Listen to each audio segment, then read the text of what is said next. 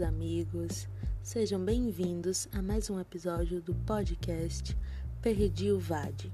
Eu me chamo Geisa Carla e vamos estudar juntos para a prova da ordem. Nós estamos estudando ética, mais especificamente o Código de Ética e Disciplina da Ordem dos Advogados do Brasil, e o tema de hoje é honorários advocatícios.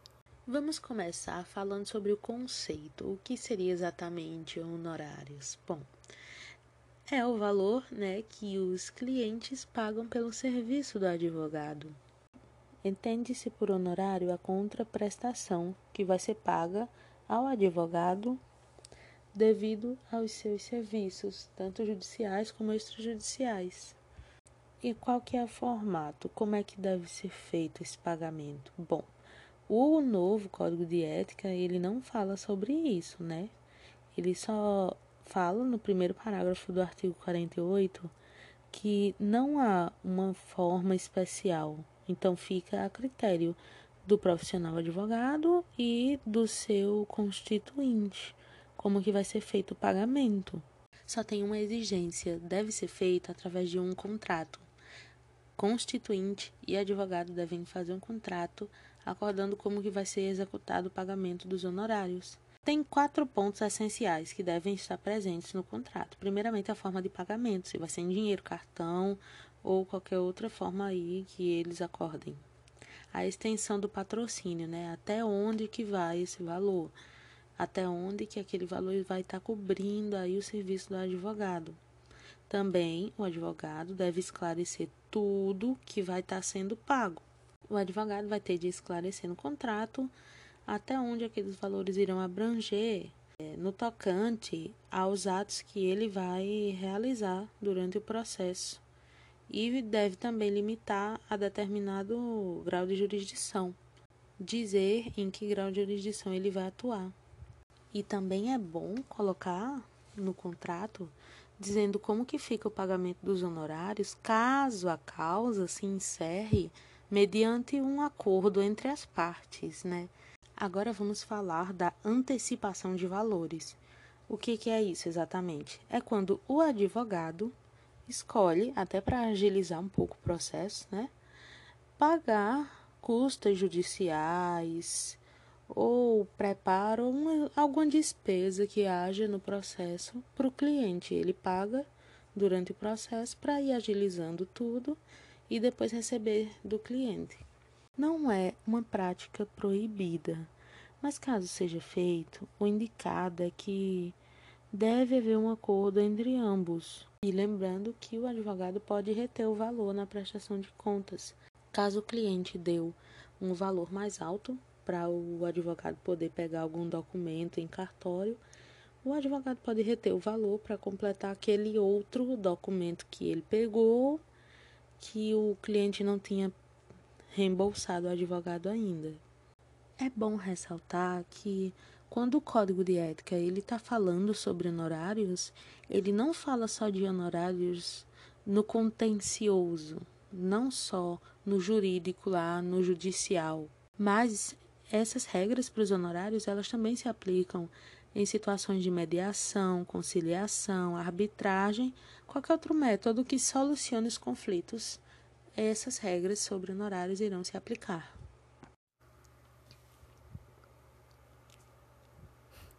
É possível reduzir o valor dos honorários? Por exemplo, o cliente lá, com o advogado, eles estabeleceram que o valor dos honorários ia ser 10 mil reais. Então, o advogado falou: vamos tentar resolver isso mais rápido. Vamos, é, vamos marcar uma reunião com a outra parte. E nessa reunião eles acabam resolvendo tudo. E o cliente chega e fala para o advogado: Ah, a gente resolveu tão rapidinho, foi tão, ra tão fácil. Ah, a gente resolveu tão rapidinho, foi tão fácil. Eu vou te pagar 5 mil reais de honorários, ok? Isso não pode, tá? Isso é errado, por causa que não há, de acordo com o parágrafo 5, pois, de acordo com o parágrafo 5, ou oh, meu senhor, cancela tudo isso e vem para cá agora.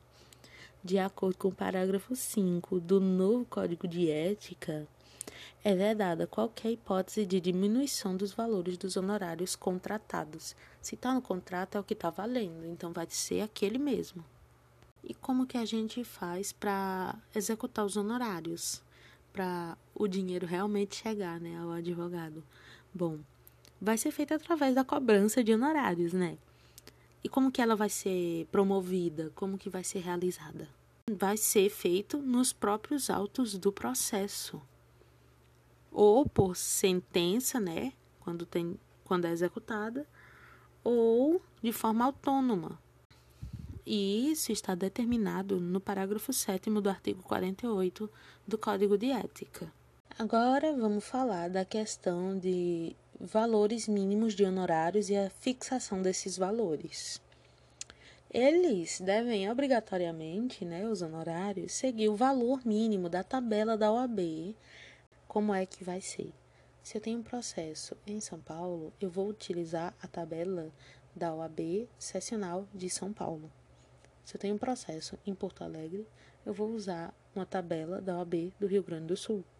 Se essa diretriz não for observada, vai caracterizar aviltamento de honorários. Quando for preciso fixar o valor dos honorários através de sentença ou arbitramento, vai se observar algumas coisinhas para que o valor seja justo. A relevância, o vulto, a complexidade e a dificuldade das questões que o advogado tratou ali. O trabalho e o tempo que foi empregado e a possibilidade de o advogado ter ficado impedido de intervir em outros casos e também de se desentender com clientes ou terceiros. O valor da causa também vai influenciar a condição econômica do cliente e a vantagem que ele tirou do serviço do profissional. Porque, tipo assim, imagina um cliente, um empresário que tem uma dívida de 2 milhões na Receita Federal e o advogado, através do serviço dele, consegue reduzir essa dívida para 250 mil. Tem de levar em consideração também o caráter da intervenção, conforme vai se tratar de um, um serviço a um cliente que, tipo assim, raramente aparece, ou se ele é sempre, sabe? Solicitando serviço a vocês também influencia. O lugar em que o serviço foi prestado, se é domicílio do advogado, se ele teve de se locomover, a competência do profissional.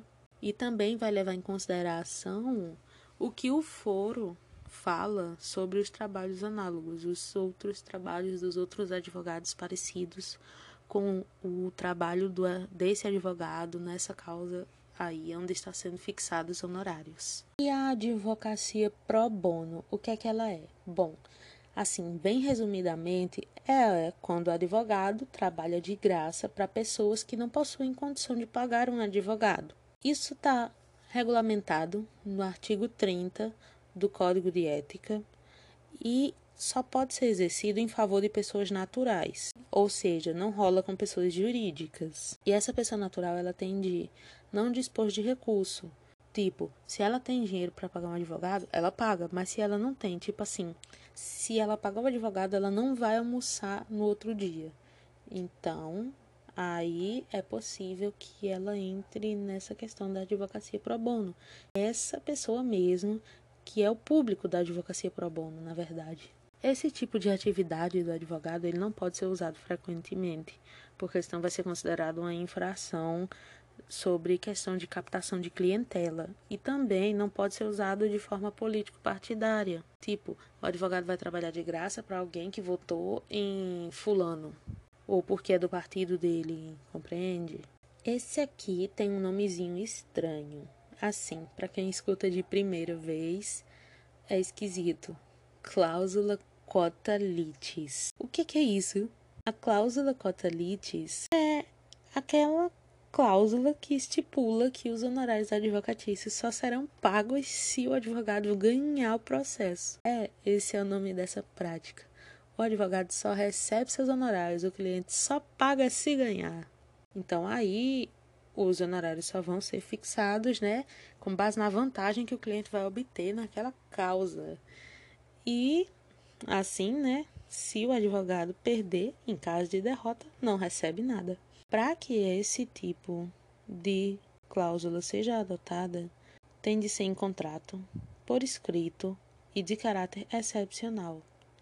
E também tem de lembrar que, sendo adotada essa cláusula, os honorários só deverão ser pagos através de valor em dinheiro e se for acrescido aí dos honorários de sucumbência, né, se tiver também, não vai poder ultrapassar as vantagens que o cliente constituinte teve no processo. Também há a condição do cliente optar por um pagamento alternativo. Mas isso aí não é regra, é uma exceção e é uma exceção muito rara. Tipo assim, não pode acontecer sempre, até porque precisa de dinheiro para pagar as contas, né? Então o advogado vai precisar de valores. Não só advogado, qualquer profissional, né? Precisa arcar com as suas responsabilidades, então dinheiro é a melhor forma de fazer isso. Como que acontece o pagamento alternativo? É quando o cliente não possui condições de pagar em dinheiro e ele faz isso através de bens. Ele usa os seus bens para realizar o pagamento dos honorários do seu advogado. Por exemplo, o cliente lá terminou a causa, chegou o momento de pagar os honorários do advogado e ele não tem dinheiro. Então ele fala: Olha, eu vou te dar um carro. Os honorários de sucumbência são os honorários que a outra parte paga ao advogado que ganhou a causa. Quando houver mais de um advogado na causa, questão de subestabelecimento de mandato, já falamos isso nos episódios anteriores, os honorários serão divididos, óbvio que igualmente, ou como tenha sido acordado entre eles, né? Entre os advogados. Mas, de preferência, sempre respeitando a proporcionalidade da atuação de cada advogado no processo. E sobre créditos de honorários, o que temos para falar? Primeiro, temos de ter em mente que nem o advogado, nem a sociedade de advogados podem realizar saques por meio de duplicatas ou título de crédito qualquer aí que tenha natureza mercantil. Então, o advogado não vai poder emitir nota promissória, nem protestar título, essas coisas. Mas, se o seu cliente emite um cheque ou uma nota promissória como a forma de pagamento dos honorários, então eles podem realizar o protesto, né? eles podem pegar os valores. Algo que não é muito novo, mas entrou há pouco tempo no Código de Ética, né? É a questão de receber honorários através do sistema de cartão de crédito que já acontecia há muito tempo, mas agora está totalmente código de ética que é permitido. Agora, em casos de que o cliente se recusa a fazer o pagamento dos honorários, o advogado ele vai precisar fazer o quê? Ele vai precisar entrar com um pedido judicial, né, do pagamento dos honorários. Então, quando ele for realizar essa cobrança judicial, ele deve renunciar ao mandato do cliente que está devendo ele. Tipo, cliente lá, eles terminaram, sendo que o advogado perdeu o processo, mas tinha de pagar. Daí o cliente fala: Não, não irei pagar, não quero pagar, você não ganhou a causa. Então não devo pagar, não tenho essa obrigação. Então o advogado fala: Você tem sim, nós vamos para a justiça. Sendo que aí ele ainda está com o mandato do cliente, ele não pode, ele tem de renunciar para assim poder cobrar do cliente. Então, gente, foi isso. Agora chegamos ao final do episódio sobre honorários advocatícios no Código de Ética da OAB do nosso podcast Perdi o Vádio. Bora procurar? Tchau, até o próximo episódio.